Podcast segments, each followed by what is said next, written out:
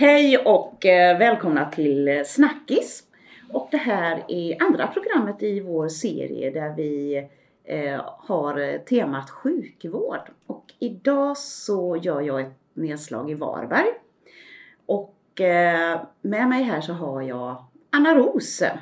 Du är ju här nu idag utifrån din roll som vad ska man säga, ledamot i, i regionen. Precis. Eller dina uppdrag där. Varsågod! Ja. Tack! Ja, Anna Ros heter jag och eh, har ju under två mandatperioder varit engagerad i regionpolitiken. Eh, under den senaste mandatperioden har jag suttit i regionfullmäktige, två mandatperioder som ordförande i lokalnämnd Hylte och som ledamot i psykiatrinämnden. Eh, och just eh, psykiatrifrågorna ligger mig väldigt varmt om hjärtat utifrån kopplingen till mitt yrkesverksamma liv inom socialtjänsten.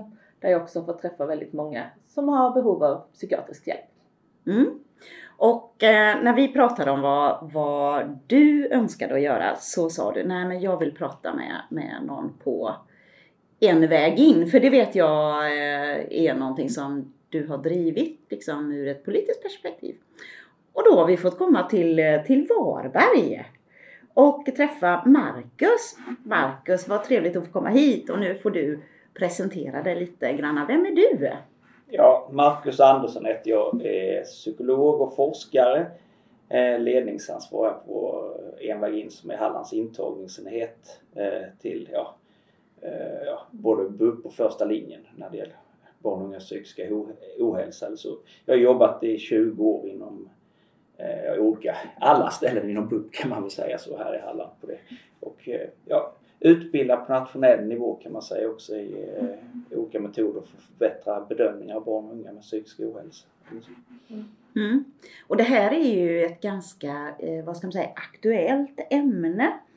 För, eh, för någon som mig då som kanske inte är insatt i verksamheten eller så, så, så tänker jag att många hör talas om att unga mår, mår, lite, mår dåligt idag. Men, eh, men hur ser det ut ifrån ert perspektiv tänker jag? Eh, vill du börja Anna? Eh. Ja, alltså man kan väl se, jag har ju då suttit två mandatperioder i psykiatrinämnden och också lokalnämnd. Eh, lokalnämnd tog ett initiativ att jag går ut och gör en studie, fråga folk, fråga barn och unga och, och verksamhet som jobbar med barn och unga kring barn och ungas psykiska hälsa. Och det vi kunde se i den studien var att, att många tyckte att man blev remitterad till olika instanser, att det var lite svårt att hitta var man skulle få hjälp. Att det är väldigt många som har ansvar för barn och ungas psykiska hälsa. Det är både elevhälsa och ungdomsmottagning och socialtjänst och BUP och eh, primärvården och, och sen så om man då är lite kriminell så kommer polisen in och ja, men det finns väldigt, väldigt många förutom då skola och, och eh, fritidsgårdar och föreningsliv och så. Mm. Eh, så det vi eh, tittade på för lokal nämnd var, men skulle vi kunna hitta något sätt att samordna det här på, på ett bättre sätt? Och samtidigt så fick regionkontoret också ett uppdrag utifrån god och nära vård att, att ta fram en, eh, en skrivning kring hur man skulle kunna jobba på ett annat sätt. Eh, och samlingsnamnet på, på båda de här arbeten blev En väg in. Sedan fick ju psykiatrinämnden detta i sitt knä och Marcus du har ju varit med lite i det. Kan inte du berätta lite om vad som hände och... Eh... Eh, jo, vi... Eh, eh så här kan man säga som sagt vårt problem eh, att eh, det stora problemet var väl egentligen att eh, som sagt många instanser som hade hand om psykisk ohälsa och eh, ungdomar och föräldrar hade svårt att veta vad man skulle vända sig till faktiskt. Så det var ett stort problem. Man bollades mellan olika enheter och Eh, så vill man verkligen inte ha det för har man liksom barn som mår dåligt så är det sista man vill att bollas runt så, så kan man bara inte ha det. Och så, det var väldigt roligt, eller roligt men bra att politiken tycker jag, tog, tog ansvar för detta och eh, gjorde en omorganisation och eh, ja, vad, vad som hände egentligen är att vi BUP hade innan en intagningsnät som gick bara till BUP på något sätt. Eh, men om man då inte kom in på, inom barn och ungdomspsykiatrin så hänvisas man bara ut till eh, vårdcentralen och söka själv där på något sätt. Och då blev det ett glapp där ofta. Eller, man, eh, ja, eller så. Och det var väl det man ville täppa till. Så då gjorde man att man gjorde att vi har en gemensam intagningsenhet både på första linjen, den här primärvården och BUP på något sätt så att man alla, alla som söker sjukvård för barn och ungas psykiska hälsa har ett ställe att vända sig till där liksom in i vården på något sätt. Och eh, det är vi som sitter här i Varberg då och sen gör vi, när man hör av sig hit då, så gör vi en första screening eller bedömning, alltså vad handlar de här typen av problem om? Och då ja, en del är ju faktiskt som ringer det, där är det ganska enkel rådgivning till ungdomar och föräldrar. Faktiskt det är många som ringer och är normalt bekymrade utan att de om jag säger, behöver ha kontakt på sjukvården. Det är bara liksom vanliga frågor man kan ha som förälder. Då har vi kunnig personal här som kan eh, Ja, dels kollar man ju på ett seriöst sätt att det inte är något allvarligare och så kan man ge det tillbaka till föräldrarna och lite råd om vad de kan göra och vända sig då till självhjälp som det kan vara i vissa fall eh, och så. Eller så bedömer vi kanske att då är in till specialistvården. Och då, då kan man hamna då också att vi gör en bedömning av var i specialistvården du ska hamna så du liksom slipper hamna hos, hos behandlare som inte är riktigt insatta i, i det problemområdet. Man kan triageras direkt till någon behandlare som är duktig inom det området. Så har du till exempel misstankar om ADHD så kommer du direkt till någon som är väldigt duktig på att bedöma det. Så då, då får du en tid direkt i luren där du kommer till rätt nivå. Plus att när du ringer så får du direkt feedback att jag, vi fattar vad detta är för typ av problem. Det är väldigt bra service bara det faktiskt att man pratar med någon som vet vad de ska ställa för frågor och man får tillbaka det. Nu får du en mm. tid och kan bedöma detta vidare. Och den andra då, när du inte kommer in i specialistvården, är då till första linjen om man säger vill för lindriga och måttlig psykisk ohälsa som, eh, som vi också då kan triagera eller hänvisa direkt in till så du får en tid till behandlare som kan behandla det tänker jag säga. Så den här eh, eh sjuk, utifrån ett sjukvårdsperspektiv har det blivit väldigt, väldigt mycket bättre tycker jag. Att vi håller inte på att bolla patienter och man får alltid ett kunnigt bemötande direkt i luren när man hör av sig. Så där är det. Sen har vi andra utvecklingsområden som säkert ja. pratar vidare om. Men det, det har blivit väldigt bra tycker jag. Som mm. sagt, så det är roligt. Och det var ju också något av det vi såg att vi måste ta bort det här remissflödet. För att skicka en remiss, då tycker professionen att man har gjort något. Men för barnet, den unge familjen spelar det ju inte så stor roll att det är ett papper som landar på någon annans skrivbord. Man har fortfarande sin ohälsa och mår dåligt. Eh, men skulle du vilja berätta lite om alltså, olika steg i psykisk ohälsa? För, för man hör alltid att ja, men BUP gör för lite eller BUP är otillräckliga så. Men allting är ju inte BUP. Nej. Kan du berätta lite om vad är BUPs område och, och vad är det för typ av psykisk ohälsa som, som ni möter på med de som ringer hit? Ja precis.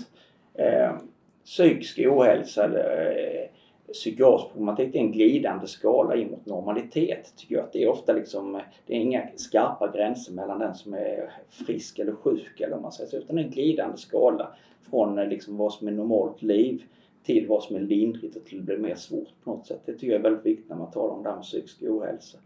Specialistpsykiatrin ska ju ha den om man säger medelsvåra till svåra psykiska ohälsan. Eh, och eh, Eh, eh, ja, det är ju deras uppdrag på något sätt.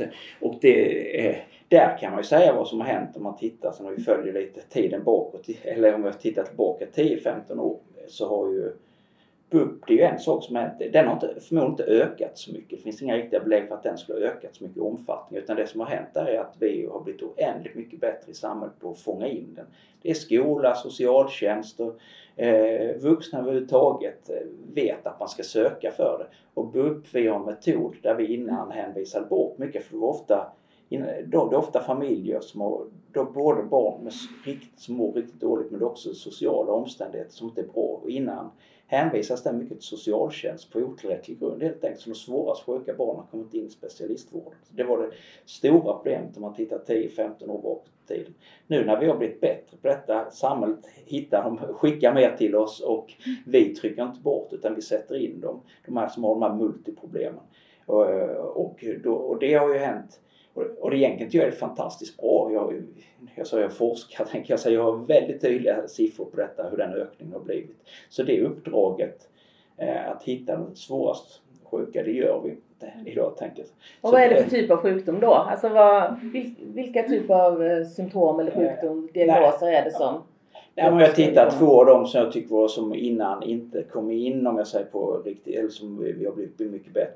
Dels är det rejält deprimerade ungdomar Och för dem Mm. har man redan depressioner så har man, de, det är ofta belastningar på alla håll tänker jag säga. Man funkar inte socialt i familjerna, har problem med psykisk ohälsa hos föräldrar och så vidare. Så, Mm. eh, så, så det är en stor grupp tänker jag så som vi har blivit bättre på att fånga in. Och den andra gruppen som jag också tycker är, om man tittar inom specialistpsykiatri, det är ganska tung neuropsykiatri. Och det är, när jag säger neuropsykiatri så är det kanske det gäller ADHD eller inom autismområdet som också faktiskt ofta har, har jobbigt inom alla livets områden som, eh, där vi har blivit bättre på att ta in dem. Missbruk och sånt, hör du, eh, då hamnar ju de också eh, på något sätt. Då, eh, så det är den tyngsta psykiatrin, tung, tung neuropsykiatri och rejält deprimerade ungdomar tänker jag säga. Och de, Ja ja, de fångar in bättre idag. Ja, och just det här att eh, om man är, liksom, har flera olika diagnoser eller sådär. Är Ja. det... Ja, de som är inom barn och specialistvården är ju, de har ju nästan alltid flera, om man tittar det rent diagnostiskt, eh, flera Ja. diagnoser. Det kommer ju ofta i par, om jag säger om du Mm. har du en rejält svårt neuropsykosproblematik då, då har man ofta det är väldigt, ja då blir man ofta deprimerad, får oro också upp till, tänker jag, för att ta ett exempel. Så det, Ja. Ja. det, det, är de, det är de man ska ha i specialistvården egentligen. Det är ju de som har problem inom alla områden. Ja. Och när vi pratar så tänker man ju ofta att man ska få vården så nära som möjligt. Om, om man har eh, ja, men, oro, ångest, bekymmer eller, eller någon form av början till självskadebeteende och så. Eh, att att liksom få, få vård tätt nära, eh, nära där man bor eller där man är. Och det Ja. kanske inte är BUP som ska ge det då utan att vilka tänker du ska jobba med, Ja. med den typen av Ja, det är ju den andra gruppen. Nu börjar jag med den tyngsta om man säger. Och det, Mm. Sen har vi den andra då lindriga till måttliga som då är mer primärmål första linjevård. Och eh, det är ju väldigt viktigt att den inte hamnar i specialistvården för då får vi inte de svårast sjuka familjer eller för barnen vård. Och, och där har ju varit, där håller man ju på att bygga upp nu och har, har fått mer, ja det har faktiskt blivit bra utveckling där tänker jag säga för de ska göra snabba, lite mindre men snabba insatser tänker jag säga.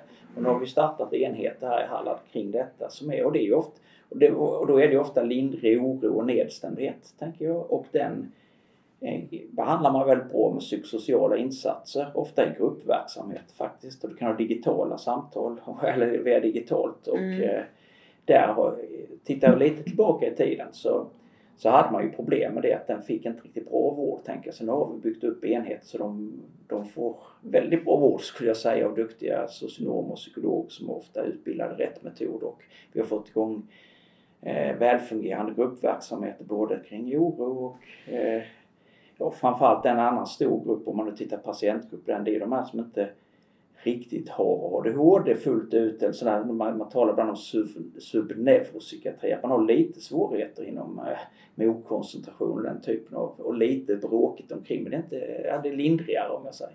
Och då Mm. har vi, det är väldigt många barn som har det och, och de gör sig väldigt bra de här första linjeverksamheterna. Så har vi bra evidensbaserade gruppverksamheter för dem. Och då slipper de, för tänker vi, om man får bra vård där och stöd, att man kan vi ut mot skola och föräldrastöd så behöver inte de gå in i specialistvård. Och det märker vi faktiskt redan nu att vi kan triagera de här familjerna till en bra vård istället för att behöva ta in dem i, inom BUP. Och det, där det tänker jag lite framåt det är ett jättestort område att utveckla ännu mer. Tänker jag. Så, det är en, så det är den andra gruppen om man ska strukturera upp det. Först den här svårare som vi är bättre på att hitta. Ja. Eh, och sen den här andra då, lindriga till måttliga som också är sjukvård men som vi har, nu har fungerande verksamhet Mm. för. Men som, ja, jag tror det kommer, måste byggas ut. Om man säger den, det är väldigt många som är i den gruppen. Eh, och sen ytterligare en tredje grupp som du tänker du kommer till när du glider in normal, normalitet som inte är sjukvård alls. Som också är väldigt viktig som vi då försöker som eldade med livet tänker jag säga för man får ju vara lite upp och ner under ungdomen utan att, man ska, utan att det är sjukt. Utan ja, det, det, precis. de, Mm. man, det ingår ju i livet att man är orolig och ledsen ibland och att det är kriser och att man har eh, tvivlar på sig själv som förälder och allt vad det är. Eh, och då, Mm. Så då är det också viktigt att den gruppen, att man kan få lite prata med någon som kan normalisera det på något sätt och att man liksom gör, kan göra, göra så här, så här, läs detta och går det åt fel håll så återkom på något sätt. Så det är ju den eh, men sista bara säga det att den här gruppen när det gäller den här lindrig psykisk ohälsa så där finns det väl tendenser på att den skulle, eller viss forskning i alla fall antyder att den kan ha ökat i den gruppen. Det är ju allt hur man mäter detta kan man ju Så med självskattad lindrig psykisk ohälsa har ökat i Sverige tror man bland ungdomar. Ja. Så, så det är en rätt stor grupp. Mm. Och politiskt så, så vill vi ju att man ska få, och det vill ju vården också, att få hjälp så tidigt som möjligt.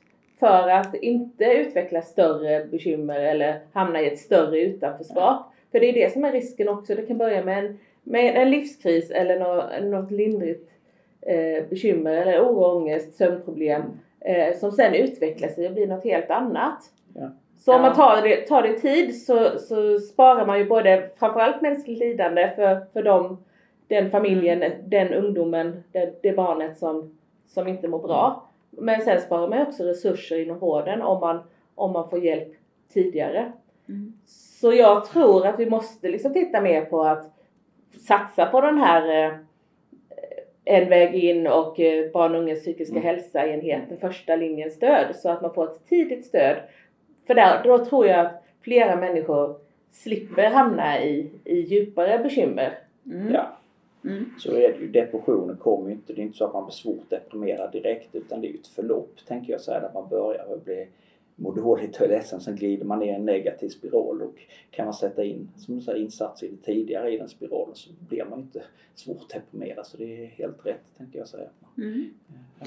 Eh, det, det, jag tycker det, det här låter ju jättebra, ett eh, liksom, arbete som är gjort här nu. Hur länge har ni varit igång här nu i, i Varberg? Eller är detta som typ eh, huvudkontoret eh, som ni har här? Eller hur, var, var finns, eh, var hittar man en väg in? Intagningsenheterna en väg in finns i Varberg och den har den, vi startade upp i tror jag, mars förra året eller april förra året. Men då, vi, då, man utvecklade den från BUPs intagningsenhet så vi fanns i en eh, lite variant av det Ja. säga. Så det var mer. Men i eh, april tror jag det var faktiskt vi började. Och sen eh, har de här som säger, barn och ungas psykiska hälsa, de här behandlingsenheterna på för, alltså första linjenheterna startar i samband med det också. Och de har två rätt stora noder, en i, en i Halmstad och en i Kungsbacka. Och det, det var för man var tvungen att samla folk för att kunna få igång gruppverksamhet och så. Det var väldigt svårt att göra det när man satt utspritt på något sätt i det. Så, det blir, så Mm. de är där och sen har de då mycket digitala möten ute i, i de mindre kommunerna. Och sen har ju vi en förhoppning om att vi ska bygga fler noder i, i de andra kommunerna. Det tänker jag nu. Om jag hade bestämt så hade jag lagt, lagt pengar på noder till exempel, kanske en här i Varberg så så att man kommer ännu närmare. Ja. Nu, har vi, säga, nu har vi fått ett fungerande vårdflöde. Och det är det som är väldigt bra. Så när man satsar pengar nu så får man mycket vård för pengarna. För det finns ibland är det ju så att man tänker jag att vården inte har så effektiva flöden och då kan man lägga väldigt mycket pengar men får ingen vård för det. Men nu har vi ett väldigt slimt och bra flöde. Flöde. Ja det har det faktiskt blivit. Mm. Så den, Och det märks ju också tänker jag, för vi har ganska många som söker utifrån. ja. Eh, Vi får redovisning till, till psykiatrinämnden att vi har motsvarande en Falkenbergs kommun som söker från Västra Götaland och Skåne och så. Ja. Eh, Så att eh, BUP i Halland har ett rätt bra rykte, tänker jag, utåt. Kan du inte berätta lite om, om väntetider och, och om Jo. söktryck och, och Jo. så? Jo, jag har ju utvärderat och hjälpt många andra regioner utvärdera vården och på med det faktiskt i 15 år. eh, i, i, där vi följer upp patienter på olika sätt. Och eh, ja, ska man bara säga något. Det korta kan jag säga är att eh, Hallands, BUP Halland har fungerat extremt bra jämfört med andra regioner när man, när man mäter hur det går för patienterna och vad de tycker om vården. Så det, är- det är den stora sammanfattningen tycker jag i det hela. Och eh, det här du säger med väntetider är ju en sak i detta att vi har ju jämfört med många andra regioner haft mycket snabbare, att man kommer till vården mycket snabbare. Om vi tittar i gruppen med ADHD till exempel så har vi gjort omorganisation nu så de flesta där får ju väldigt snabbt, snabbt komma in i behandling. Om du tittar stora övriga delar av landet har ju de stått i årslånga väntetider. Alltså det kan ju vara två års väntetider och sen, Mm. och sen skickas man ut till privata utredningsföretag och kostar massor av pengar och sen tillbaka igen. Det är jätte dels ineffektivt men väldigt, eh, vad man säger, eh, patientovänligt sätt att hantera. Så där har vi ju varit, tycker jag, unika varit drivande i detta. Vi har ju börjat utbilda andra regioner i detta nu, tänker vårt arbetssätt. Så varit ledande i det. Men sen ska jag bara säga när man säger så här, Mm. vi har ju fortfarande folk som står i väntetid för vissa saker. Vi har fortfarande, eh, ja, vi har fortfarande, tycker jag, eh, fler, alltså i och med att vi har fångat in den tunga psykiatrin. Jag, jag menar ju ändå så Mm. att resurserna har inte hängt med detta att vi fångat in eh, mycket bättre på att fånga in. Det vi ändå har sagt det hittills. eh, eh, Men, eh, men vården fungerar väldigt mycket bättre än på många andra ställen så kan man säga. Sen har vi ju alltid saker som kan bli bättre. Ja, ja. En käpphäst för mig är ju också samverkan med kommunerna med elevhälsa och med eh, socialtjänst och, och så. Eh, Vill du säga något om det eller hur tänker du kring det? Ja, nu är det alltid, nu säger något här så retar man ju upp någon på skolan i socialtjänsten så ni får, jag får väl- ni glömmer mitt namn där bara. Nej men så här om jag tittar, någon sak som blir bättre med en väg in som jag har hört, jag har ju kollat, vi har ju möte med eh, skolläkare och får från socialtjänsten så det är våra stora socialtjänstskolor. Ja. De, eh, en sak som blivit bättre är att de innan var ju de tvungna att bedöma var remissen skulle skrivas. Så det blev, de visste inte om Mm. den skulle till BUP eller första linjen. Det var jättesvårt att veta. Ja, det är klart för de har väl inte, de har inte den eh, Nej, professionen liksom. Nej. Eller Kompetenserna? eh, kompetensen eller sådär. Ja. nej. Och då blev det ju, kom den till oss här så fick vi skicka tillbaka. Nej, det är därför ni skickar till vårdcentral. Så det blir väldigt mycket eh, bollande där. Ja. Nu har de ju en, nu skickar de allt till oss så bedömer vi vad de ska. Mm. Det, så det vet jag. Nu hade vi möte med ungdomsmottagningen här var igår till exempel som också är en samarbetspartner som var jättenöjda med det här systemet. Ja. Så det har ju blivit en väldigt stor samverkansvinst det att man har. Och de, har, de kan alltid vända sig hit i- för konsultation. Tänker jag säga att man kan diskutera innan man skickar också på något sätt. Så, så, så jag, jag tänker, jag är, jag är helt övertygad om att skulle man fråga samarbetspartner mer strukturerat så att då hade man fått in väldigt fina utvärderingar att det blivit bättre. Sen är det ju ändå så att vi har mycket saker att förbättra och det är ett av de områdena jag tänker närmaste år som jag tror vi vill utveckla, eller jag vet att vi vill utveckla ännu mer. ja.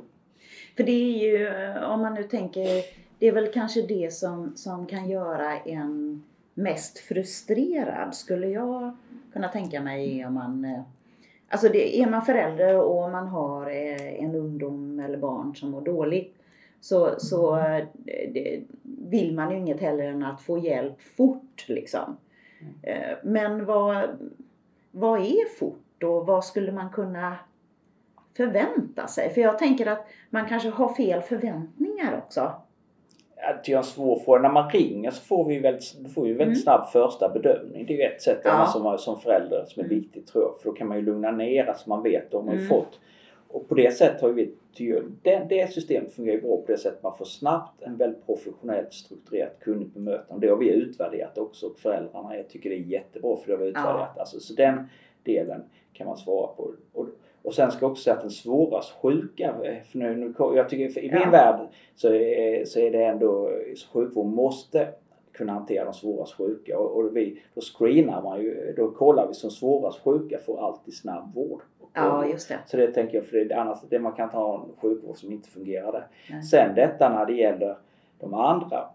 Eh, så är det, det är ju alltid detta med medicinska prioriteringar. Jag, jag tycker vi klarar oss rimligt bra men det är, jag menar jag, där, det, det, där finns ju det är ju det är, det är fortfarande så att flödet har ökat så otroligt mycket så att vi eh, skulle man fråga föräldrar kring det så kan vi, så kan vi inte ge viss vård tillräckligt snabbt. Så är det bara. Så det, det, Mm. Och det märker vi bland våra anställda också tänker jag. Så för ett av våra stora ut, utmaningar det är att behålla personal.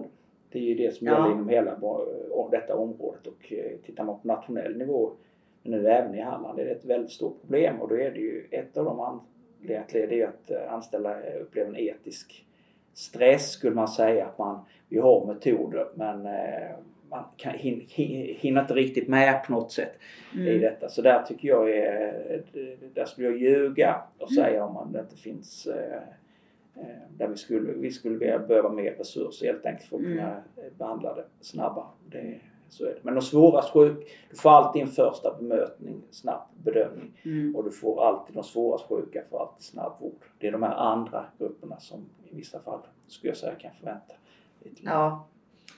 Och där kan man väl också se eh, att med eh, en väg in och, eller barn och ungas psykiska hälsa så hoppas vi ju på att underlätta så att eh, BUP får jobba med de som är svårast sjuka och att.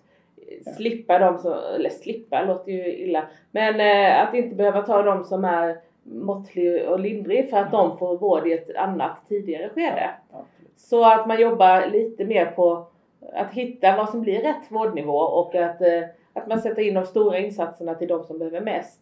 Mm. Och eh, andra insatser till de som, som klarar lite mer själv, att hitta liksom, Ja. nivån i det. Ja, Mm. det är ju det och det är det jag menar med det. Var kanske det du var ute efter också, när man bygga ut de här första linjeverksamheten. För det är ju där vi har väldigt effektivt vårdflöde som sagt, på det här med stora grupper och, eh, och där det, det är sånt outsinligt behov av det på något sätt. Så där, där kan man, och ju mer man bygger ut där, jag jag tänker jag också, så kommer man, som du säger, då kommer man minska Mm. på sikt inflödet till BUP. Sen tror jag ändå detta att som det har blivit, det är den här andra att vet, som har blivit mycket bättre fånga in den tunga psykiatrin. Så det, vi har ändå att man inte glömmer den för den är liksom nu när vi har lyckats med det som tidigare vi inte lyckades med Ja. så, så tänker jag att det är viktigt att eh, man gör, bygger upp båda om jag säger så. I, både BUP och första linjen. Mm. Mm. Och en viktig fråga för mig är att, att bygga över de här glappen, att det ska Mm. finnas broar både till, eh, ja, men till kommunerna men också när ungdomarna blir 18 och blir vuxna. Eh, Den bron är också viktig. Mm. För då tidigare när man är inom BUP eller inom när man är ungdom så har föräldrarna ju också ett stort ansvar men när man blir 18 så blir man vuxen. Vill du tänka någonting kring det och, och eh, överlämning och alltså finns det något mer vi kan göra där för den målgruppen? För det tycker jag att jag får till mig som politiker att, att det blir jobbigt när När man helt plötsligt ska eh, göra det själv som 18-åring tänker du eller? Ja. och att föräldrarna ska släppa taget Ja, samtidigt som man har sin 18-åring hemma som inte mår väl. ja precis. Ja. ja. Ja, där är jag är med på frågeställningen. Det är väldigt svårt. Vi har ju rutin om man säger så för att göra det så bra som möjligt. Sen är ju detta väldigt svår, eh, svårt med självbestämmande. eh, Ungdomars självbestämmande kontra om man tittar som föräldrar eh, eftersom psykisk, om man ti- tittar på som mår och fungerar väldigt dåligt ungdomar så då, då, då har man också en lägre funktion, förmåga att söka, ta till sig vård på något sätt och då kan man ju bli utlämnad där som förälder för man får då, är- då de ungdomarna skulle kanske behövt en förälder som hjälpte dem några år efter 18 om jag säger så. Men Ja. där, där är och så har det med ungdomars självbestämmande så det är en jättesvår svår, och det tycker jag är jag har inga enkla svar på det kan jag säga. Jag bara vet att det är ett sånt... Eh, eh, det är många föräldrar som hamnar i kläm där faktiskt och eh, också ungdomar som inte riktigt får den vården som de, man egentligen skulle vilja utifrån att det är en svår avvägning att göra. Det är ju, om man tittar barn och unga, de BUP är ju väldigt inkluderande. Vi, vi har ju ett uppdrag att fånga in, tänker jag säga, på det sättet. Så vi, vi, ja, vi, vi försöker verkligen aktivt arbeta för att få in, få in barn. Det är vårt uppdrag. Mm. Men ju äldre du blir så blir det ju mer att man måste söka själv på något sätt. Och Ja. där är ju den, det är ju det, precis den gruppen när man har det ansvaret. Man har kanske inte riktigt den mognaden eh, och eh, framförallt inte förmågan när man mår så dåligt. Så jag eh, kan bara bekräfta att det är så. Det är väldigt, eh, med de framförallt föräldrarna vi, som hamnar utanför. Att det är problem. Vi försöker Mm. på olika sätt ha rutiner för det men den, den är svår. Finns det något man skulle kunna göra lagstiftningsmässigt eller något? Det är klart att man kanske inte kan man kan ju inte omyndigförklara någon utan man är ju myndig. Men eh, med sekretessbestämmelser eller handlar det om att motivera på något annat sätt? Eller, för jag tänker att det är en så viktig målgrupp. Man är i, i vuxen, på väg att ta, ta steget in i vuxenvärlden, på väg att ta steget in i arbetsliv, i egenförsörjning, att kunna vara med och bidra och så mår man så dåligt som man kanske hamnar i ett utanförskap istället. Ja. Alltså Mm. hur skulle man kunna, är det något man skulle behöva göra för att för att underlätta för den här gruppen? Eller handlar det om liksom att motivera och, och vara med? Jag, ty- jag säger återigen, jag tycker den är svår så jag har ingen riktigt enkel lösning för det, det är ju den med självbestämmande kontra det som är ju mer det man skulle kunna tänka sig det är väl kanske mer hur mycket man jobbar uppsökande. Alltså, det, det, alltså den gräns, det är alltid detta tänker jag säga som jag tycker vi har arbetat väldigt medvetet från en väg in. För det är sådana här gränsfall tänker jag säga där vill ungdom eller vill de inte och liksom eh, kan. Och vi har varit väldigt måna om att eh, försöka få in all den, eh, alltså verkligen jobba för att få in den på något sätt. För det är där ofta den svåraste gruppen finns, de som behöver hjälp mest. Mm. Då behöver man vara mer aktivt uppsökande och från vården också arbeta för att inkludera dem. Eh, Och det, nu, och det kan jag tänka mig, utan det är inte mitt område på vuxensidan, men jag, jag kan ändå tänka mig att man skulle eh, har man väldigt mycket stress och belastning på något sätt då jobbar man säkert mindre uppsökande på något sätt i de grupperna utan mm. då lägger man större i de här gränsfallen tänker jag säga. Man kanske om du hade sökt upp det mer aktivt hade kunnat få in. Men det är som sagt jag jobbar inte på vuxensidan så jag vet inte riktigt om det men, det, men jag tror det är lite den något sånt som skulle kunna hjälpa lite. För jag vet att vi har det inom BUP när jag tittar i olika delar av regionerna. Så vi, nu när vi utbildar de här genväg-in-centren, eller man säger som är intagningsenheterna, så försöker vi ha väldigt mycket fokus på att inte hålla på med formalia och, och ta in gränsfallen, tänker jag säga, är att man i mm. alla fall alltså jobba aktivt för att få, få in dem istället för att liksom vill, alltså de här gränsfallen man inte riktigt vill att, att så här, då får du söka själv. Ja, det, det, är vilket, mm. det är vilket förhållningssätt man har där tror jag man kan komma en del. Mm. Men, det var, men jag har ingen snabbt svar på det här annars tänker jag. Så. Men jag tycker det är intressant, en mm. intressant frågeställning och, och också det du säger. Mm. Jag skulle vilja se ännu mer av det inom både vården, alla, alla vårdens delar kring istället för att prata om vad har vi våra gränsdragningar, vad är ditt och mitt. Ja. Att se vilka är det som är gränsområdet? Och de är VIP-patienter för där är det både kommunens och regionens ja. ansvar eller både habiliteringen och eh, BUP. Eh, att hitta liksom, och det handlar om att byta glasögon eller byta synsätt. Att istället för att titta gränsdragning där vi gräver diken ska vi hitta VIP-patienterna där vi måste bygga broar. Ja. För då tror jag också att vi skulle eh, göra det väldigt mycket bättre för våra, våra patienter, klienter, medmänniskor men framförallt att det skulle bli väldigt mycket mer effektiv vård och kostnadseffektivt. Mm. Mm. Vad tänker du kring det? Jo, vi hade med SKR. Nej, vi hade möte med SKR. Vi hoppas göra detta som pilot i Halland lite med förbättrat samarbete med socialtjänst, eh, vården och skola. Så det ligger helt i linje. Och jag, egentligen tycker jag sådär att när, om man inte, om inte kommun och region samarbetar på ett riktigt bra sätt då blir det mycket par, Jag tänker mig att man ska försöka sätta igång parallellt och, ge, och arbeta tillsammans. Tänker jag så, här, så när patienter söker så kan man sätta in både skolinsats och insats via socialtjänst och vård samtidigt. Ibland blir det så att man liksom hänvisar väck du måste göra massa i skolan här först innan vi kan komma in i vården. Du måste jobba med det i socialtjänst innan vi gör det inom BUP. Ja. Och den är ju väldigt olycklig och den är framförallt olycklig för den tyngsta, de som har svåra för de har alltid problem med alla områden. Men det men det är en mm. sån där, det är, en, det, det är dels en organisatorisk sak men det är också en inställningssak faktiskt hur man och det blir ju så när saker är belastat och stressat på något sätt och det är väldigt lätt att man hänvisar väck bara på något sätt. Men det är en mm. sak som vi, jag tycker vi arbetar bra med det i Halland men det är en sån sak vi ska göra ännu bättre. Fortsätta och utvecklas. Ja, för det är mm. organisatoriska saker tror jag faktiskt. Nu har jag, ingen, jag har ingen lösning på det, det är vi ska göra nu, tänker jag tänka ja. ut. Men det, jag tror jag organisatoriska saker, för jag är helt säker på att viljan finns där i detta och att vi, det som har blivit är ju nu att vården har kommit nu har vi fått ett bra flöde här mellan olika vårdnivåer. Vi håller inte på att bolla så då det, känns det, eh, känns det förutsättningar. Ja, så att, att vi också kan eh, få med bättre med socialtjänst och skola. Ja, jag tänker en liten sån här eh, kunskapsfråga då från mig som inte är liksom i, i, så insatt i, i psykiatrin. Eh, nej men det som också hörs i samhällsdebatten nu det är ju att det finns, eh, vad ska man säga, ganska få vårdplatser och, och att man behöver mer. Men just för psykiatrin och, och barn och unga som inte mår så bra. Mm. De allra flesta är hemma men vad finns det för andra alternativ för de som är svår, svårare sjuka? Ja.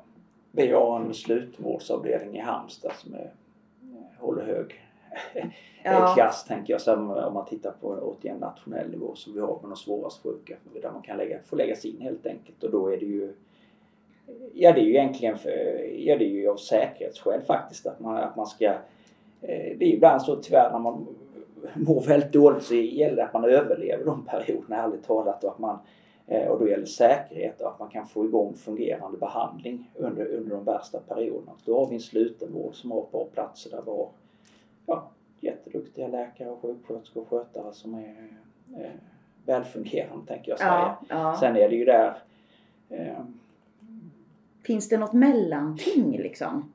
Ja, vi har också, det är inte inledd på någon, men vi har lite mer intensivvård har vi. Eh, BB heter men eh, vi har en sån där man har lite intensivare insatser som eh, är en upp, vanlig öppenvård som ligger emellan, tänker jag säga, där man jobbar mycket mot föräldrar i lite svårare ärenden, där man kan jobba mer intensivt. Ja. Så har vi också. Och sen inom psykiatrin har vi också ätstörningsenheten. Ja. Och det är ju också en, där är det ju för både, både unga och vuxna i den. Ja. För det är också en, en del där man kan behöva vara inlagd under Ja. perioder. Ja, så är det ju absolut. Ätstörning är ju ett väldigt allvarligt tillstånd. Och jag, jag är i mitt perspektiv alltid barn och unga tänker så men där har vi ju det är ju faktiskt en del av de, av de som hamnar inom Mm. slutenvården som jag pratat nu så är Ja. det, där är det ju faktiskt ofta tyvärr anorexi som är en eh, där det Ja, där det har gått väldigt kan ligga, långt. ja, ligga Ja. under längre tid som är väldigt svårbehandlat tillstånd och farligt. ja. Nej men det som jag tänker är att det är ju lite roligt, eller väldigt roligt och hedrande att, att SKR, alltså Sveriges kommuner och regioner, eh, vill titta på Halland och gå upp Halland som pilotregion. Ja, Eh, och jag hade en chef som alltid pratade om att insatserna måste vara samordnade, samtidiga och sammansatta. Mm. Och de där orden har etsat sig fast i min hjärna. Mm. För att lyckas att hjälpa någon Mm. eh, så, så behöver vi göra det samordnat, samtidigt och sammansatt. Att eh, vi som står för, för vård och omhändertagande och eh, råd och, och behandling måste liksom vara, vara samordnade kring. Vi kan inte hålla på och, och liksom ha våra egna små fighter eller dragkamper utan med familjen, personen, ungdomen, barnet i centrum så ska vi liksom boosta upp så att det blir så bra som möjligt. Mm. Och det tänker jag är viktigt att ha med i allt sånt arbete som rör människor. Mm. Speciellt där det är många involverade. Och- det är det ju kring barn och unga och barn och ungas psykiska hälsa.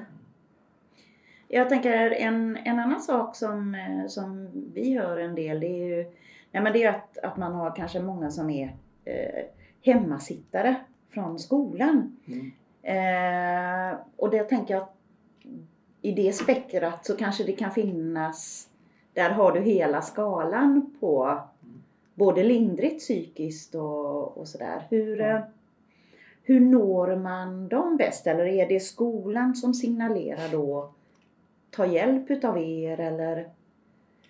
Eh, ja, precis. Det är ju ganska, jag tycker när man tittar sån skolväg, det är ju hela spannet där från ganska lindrig, eller li- frånvaro till total, eh, total frånvaro sig, så det är väldigt stor. Och där ser vi också, eh, egentligen försöker vi, vi man tittar var, varför är man hemma? Jag tittar, man, man, ibland kan man dela in det i tre olika områden tänker jag så här, för att strukturera tänkandet. Och det ena är ju de barn som är tydligt hemma för man har en eh, riktigt svår psykiatrisk sjukdom eller ett eh, funktionshinder. Alltså, Ja. Vi tittar i de här som är, de, som är hemma, rejält hemma om jag säger så har Mm. många. Vi har dels eh, rejäla depressioner och svåra ångestsyndrom är en vanlig grupp i den. Och sen har vi eh, också en grupp med, faktiskt med autism som vi har sett när vi tittar i, i, datan. Att eh, där det är, som är överrepresenterade i dem.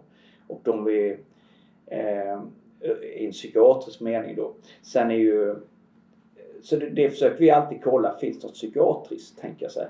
Sen, eh, sen finns det ju andra variabler. Sen kan vi titta en del hemma utifrån eh, att skolan inte funkar faktiskt just i det. Det kan ju vara att man liksom har, ja, att har något grav mobbing eller att man inte har anpassat Ja. utifrån rimligt utifrån man är. Så det är en skolvariabel tänker jag säga.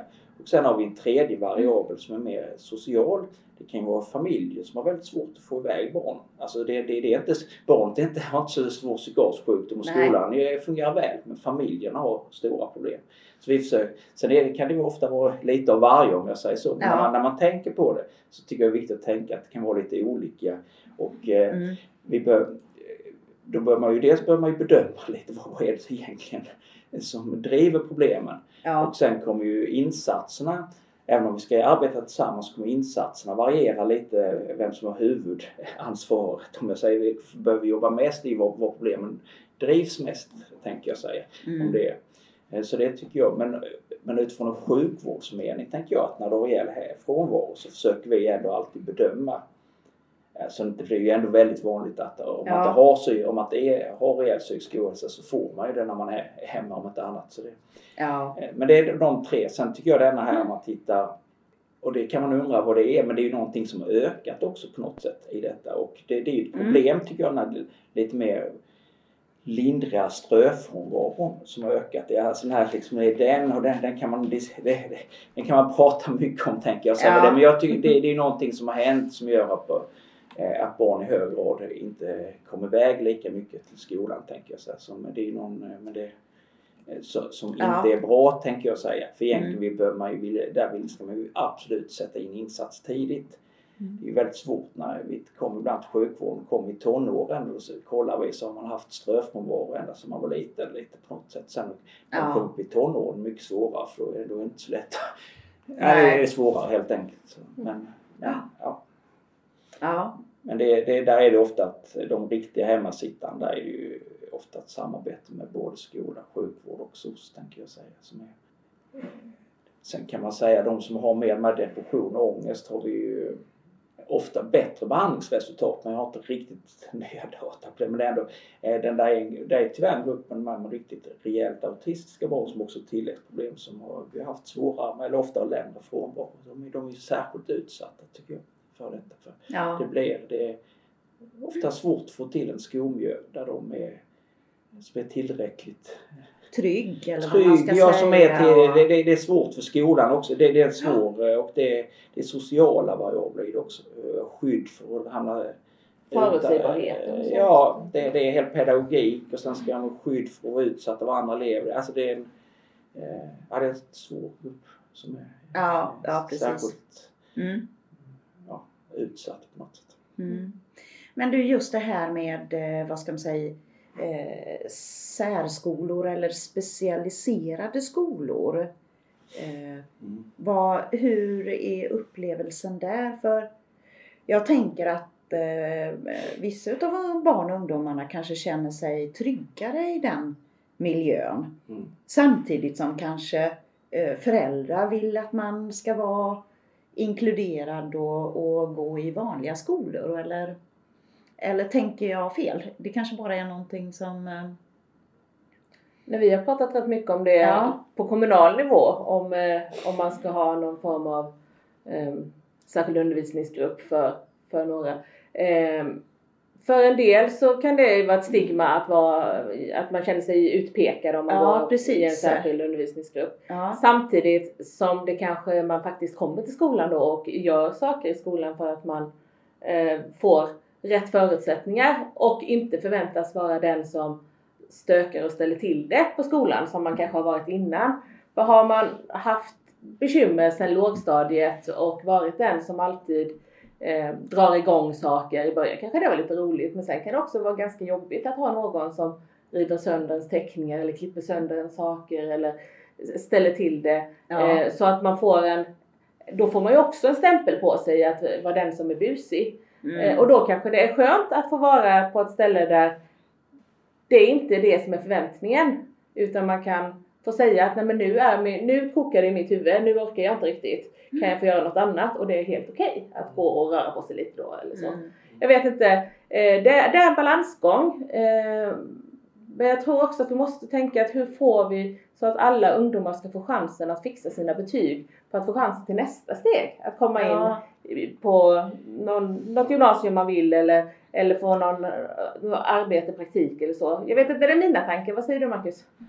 Nej, jag tittar om jag får tillbaka lite till det här med psykisk ohälsa så. Mm. så nu pratar mycket om sjukvårdens delar i detta och, och kommun och, och så. Men ja. jag menar eh, väldigt en stor del för att undvika att man hamnar där överhuvudtaget det är vad som är övrigt i samhället tänker jag. Så det är ju, och det är ju några saker som sticker ut där tänker jag. Så det ena är ju om miljö där vuxna mår bra faktiskt eftersom barn är väldigt påverkade av familjens hur de mår tänker jag. Ja. Den andra, är som, den andra stora är då skolan tänker jag säga eftersom barnen är ju där väldigt mm. stor del av dagen och där då är det ju tänker jag eh, barn har ju så olika förutsättningar och de som hamnar inom sjukvården de har ofta svårt i skolan av, av någon anledning. Det kan ju vara inlärning, det kan vara att man är okoncentrerad, det kan vara alla möjliga anledningar. Ja, precis. Mm. Och jag tror, tänker så här att en av de absolut viktigaste sakerna det är att få till en skolgång där man eh, oavsett de här svårigheterna har en känsla av att man kan lyckas. Tänker jag så här. Det är liksom eh, barn som kommer dit och kan lyckas. Då, utifrån sin förutsättning, de, det är väldigt, väldigt skyddande mot att utveckla eh, svåra mm. psykisk eh, ohälsa och, och Eh, och då är det inte alltid, och då är det lyckas utifrån deras förutsättningar. För vi har många barn som kommer ha väldigt svårt att lyckas kanske i en objektiv bemärkelse för de har så stora svårigheter. Men ja. de måste ha den att man känner att man eh, jag inte känner sig misslyckad. Och det, det, det, det är jättesvårt att få till en sån skola men den, den är otroligt tror jag, viktig om man liksom ska eh, få ner de här eh, ja, den, den ohälsan. Jag, jag tänkte på lite utifrån den här frågan du ställer med ja. de här grupper och så. Jag, vill inte riktigt, det, det, det har, under de år jag har jobbat så har detta gått lite upp och ner tänker jag så här, Det finns för och nackdelar med den här inkluderingstanken. Alltså den mm. om man ska ha specifika grupper och skydda dem då vilket det blir. Ja. Kontra den här stigmatiseringen. Hur man ska, jag, jag tycker det är en svår fråga. Det är ju jättesvårt ja. och jag tänker också att det är ju så, alltså om man tänker utifrån barnens bästa eller sådär. För det är ju väldigt lätt att vi vuxna liksom lägger, eh, vad ska man säga, normer eller, eller sånt i, i, ja. Ja, i våra tankesätt. Ja. Det som har blivit olyckligt tycker jag om man än tittar så det är väl att nu har man ju haft mycket inkludering man säger, i vanliga och, och så har man inte mm. haft en miljö där lyckats riktigt med det uppdraget i vissa fall. Tänkte jag. Så det har ju inte blivit bra i alla fall. Nej. Sen är det möjligt, det, det är säkert skolor som lyckas bra med det tänker jag också men när man inte gör det så blir det väldigt dåligt för då hamnar ju de väldigt snett ut och inte ja, Så ja. jag tror ska man ha den så ställer det stora krav på något sätt. Mm. I det. Men. Sen tänker jag att man behöver också hitta alla barns egna superkrafter, det mm. man är duktig på. Mm. Att ha ADHD kan vara en vansinnig superkraft för man kan ju vara envis till tusen och ge hjärnet på, på något eh, och ha hur mycket kraft och energi som helst. Mm. Mobiliserar man det rätt så kan man komma hur långt som helst. Vi har ju hur duktiga idrottare som helst som jag garanterat har ADHD. Mm. Och företagsledare och, och så. Alltså ja. politiker också skulle jag gissa. Mm. Eh, rätt mobiliserat så är det en superkraft. Mm. Eh, och det är likadant med, med autism. Rätt mobiliserat, att kunna vara så smal i ett ämne och fördjupa sig och hålla stenkoll eh, är ju en superkraft om man gör, får rätt uppdrag. Eh, och så är det ju också med, med, andra delar, om man är väldigt extrovert och utåtriktad mm. och så, så är det, kan det vara en superkraft. Likväl som det kan vara att vara introvert och, och liksom eh, eh, vara en tänkare, funderare, grubblare Eh, om man liksom mm. sitter och, och funderar på rätt saker så, så kan det ju också leda. Och där tänker jag att vårt skolsystem kanske är lite för att alla ska vara likriktade och man ska kunna allting. Man ska vara duktig på att uttrycka sig i tal och skrift. Man ska vara duktig på att kunna härleda i 51 olika led och, och så. Men alla har inte riktigt de förmågorna. Men kan man inte få vara duktig och visa på andra sätt då? Mm. Jo, den är ju alltid, jag tänkte det här med skola, jag, jag måste säga det, det, ibland vågar man inte säga något i det eftersom det är så, jag vet att eh, de som jobbar i skolan eh, får alltid så mycket synpunkter från omvärlden också. Mm. Men nu säger jag något då eftersom jag sitter här med mikrofon. Nej men jag tycker utifrån något sånt här med eh, utifrån mitt perspektiv tycker jag det är två saker som kanske har hamnat till viss del har bidragit eh, och som också har lyfts som möjligt bidragit till att öka den lindriga, i alla fall lindriga psykiska ohälsan. Det ena är ju, tänker jag, är detta med att man har eh, någon läroplan. Alltså det är ganska svåra, alltså man ställer ganska höga krav på förmågor för att klara ja. skolan. Det, det, det tror jag vi kommer titta tillbaka säga det var, att det blev inte bra helt enkelt.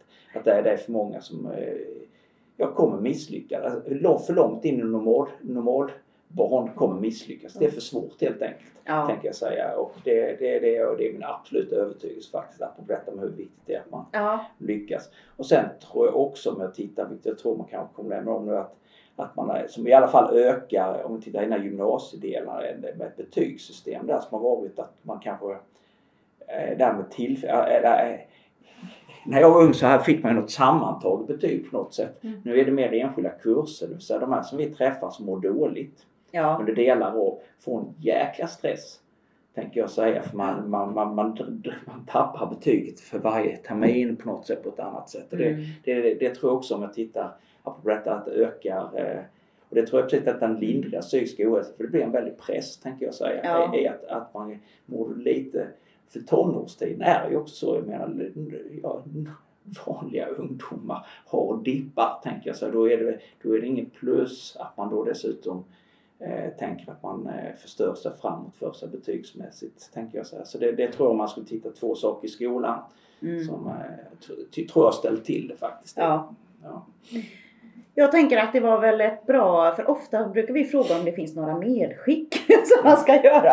Jag tänker att det var ett väldigt eh, bra medskick för eh, nej men man eh, försöker ju att skruva på det. Ibland får man jobba på politiskt sätt. På, och sen är det så det är i många olika steg. Men nu har vi berört, eh, vad ska man säga, ganska, eh, eh, ganska breda områden. Men väldigt, väldigt viktiga tycker jag. Så att eh, jag tänker att vi tackar så jättemycket för det här Mm. Jag skulle bara vilja ha en sista Vill du ha en sista? Ja. Eh, om du får önska fritt, det inte fanns några ekonomiska ramar eller så. Vad, vad tänker du att, eh, att Region Halland behöver satsa på för att det ska bli ännu bättre för bästa livsplatser för våra barn och unga? Jag tänkte hit med pengarna men det var det, det, var, det vill du inte ha. Nej, men jag, jag, jag, egentligen tycker jag så här, sjukvård, vi har byggt upp ett väldigt bra flöde. Jag kan stå för halländsk eh, vård på ett bra sätt om jag tittar i det. Och den, den har varit, jag tycker ett stort problem är att det varit lite underfinansierat faktiskt. Och, det, och då får man problem. Då blir det, det blir för hög stress för de som är där. Då får man svårt att rekrytera folk. Det tycker jag är en sån där. Så, Mm. så man ska göra någonting så tycker jag den enskilt viktigaste saken det är Mm. faktiskt resurserna nu om man tittar. Sen har jag andra saker med eh, ja, hur de ska användas kan man alltid, nu tänker jag där utbyggnad och ännu mer första linjen, tänker jag är en given sak att göra tycker jag Ja. i, i de här eftersom, Mm. som har. Men, men egentligen är det medel så, och, och det, då tänker jag faktiskt också att det måste gå upp för jag tror även om vi sväller upp de här lindriga psykiska ohälsan så nu när vi fångar in den tunga psykiatrin på bättre sätt så, så, be, så kommer det, det kommer hjälpa men det kommer inte, man måste ha det på bägge nivåerna och jag, jag själv är jag ju då tänker jag alltid de svårast sjuka. Det är ändå, det, det, ja. Det, Det är man där får- vi måste ja, Ja också som att det blir, jag tycker det är fantastiskt bra om man har fokus på de här lindriga och det, hela det här Ja. att man har byggt upp så att man stoppar det tidigare på något sätt. Men att man inte glömmer den här svårare i det hela. För vi har, det är det jag menar. Hade jag suttit i en del andra regioner kan jag säga, då tycker jag ni, ni på BUP, ni, ni, ni, ni får se till att också ändra ett arbetssätt tänker jag säga så att man det, det Mm. måste ske mycket mer kombination så man inte bara lägger resurser på ineffektiva flöden. Men jag tycker det har gjorts väldigt mycket arbete här i Halland Mm. på det sättet. Så det tycker jag. eh, Så då tänker jag att då ska man ha, man ska lägga resurser eh, där det är effektivt på något sätt. Och nu tycker jag vi visar att vi har Ja. effektiv vård när vi följer upp det nu och all data. Och Mm. då är det det som behövs. Mm. Nej, men Sista var det- bara så här, får jag bara ja. säga till politik. Sen är jag väldigt glad när jag tar, måste ändå säga så är det politiken här. när Jag tycker man tagit väldigt bra beslut som gjort de här. Måste ändå säga det. Mm. För det är ju, om jag tittar en del när man är runt så kan det ibland fastna i politiska beslut. Eller ja, alltså processer som Ja, ställer till det. Ja. Men det här har varit väldigt bra. Det måste jag ändå säga. Ni, Ja. Vi sitter här idag tänker jag säga. Så det är ju eh, det, Mm. Eh, Då har ju polit- politiken gjort någonting bra tänkte jag säga. Det, tänker, ja, men det måste Ja. jag ändå säga, inte bara Mm. för att ni, det är politiken här nu, men det, det tycker jag. Mm. Jag tänker så här. Halland är ju ganska litet om du jämför med många andra regioner. Och, och för oss så är ju det... Vi tror ju på det här att det inte ska bli för stort. För då blir, blir det för stor apparat. Mm. Så tänker jag. Men eh, vad tror du om det? Jag tänker just om det här närheten till politiken och processerna och sånt där. För vi har ju gigantiska regioner i Sverige. Och Ja. Halland är ju då kanske en av de minsta. Ja. Mm. Nej, nu är jag ju född och uppvuxen i Halland och Halland är så mycket man kan bli ungefär. Så jag, jag, jag tänker, eh, det, det, det, det tänker jag är en väldigt viktig sak. Jag hade varit väldigt, eh, hade vi hamnat i en större region så som det är nu, vi har väldigt, utifrån barnpsykiatriskt Ja. perspektiv, så vi har en väldigt fungerande vård här och man har mycket större problem i angränsande områden. Så jag tror för, för just för barn i den så tror jag det är en fördel att vi har Vi har en liten Eh, mindre. Ja det är det. Jag tänker Mm. sen för jag har det ju andra svårigheter. Det, är inte, det, det finns ju såklart många små regioner som har Ja. problem också. Tänker Mm. jag. Men just utifrån ett Hallens perspektiv så tror jag jag är helt övertygad om att det är en vinst att vi har kunnat bygga upp detta i lite smidigare Mm. och mindre byråkratitung som det faktiskt har blivit i en del av de större. Ja, Men, men det, men det Mm. Men med det ska vi tacka så mycket eh, för att vi fick komma hit. Eh, jätteintressant och för mig så känner jag att jag har lärt mig ganska mycket idag. Så att, eh, stort tack och lycka till! mm, tack så mycket. Tack så mycket.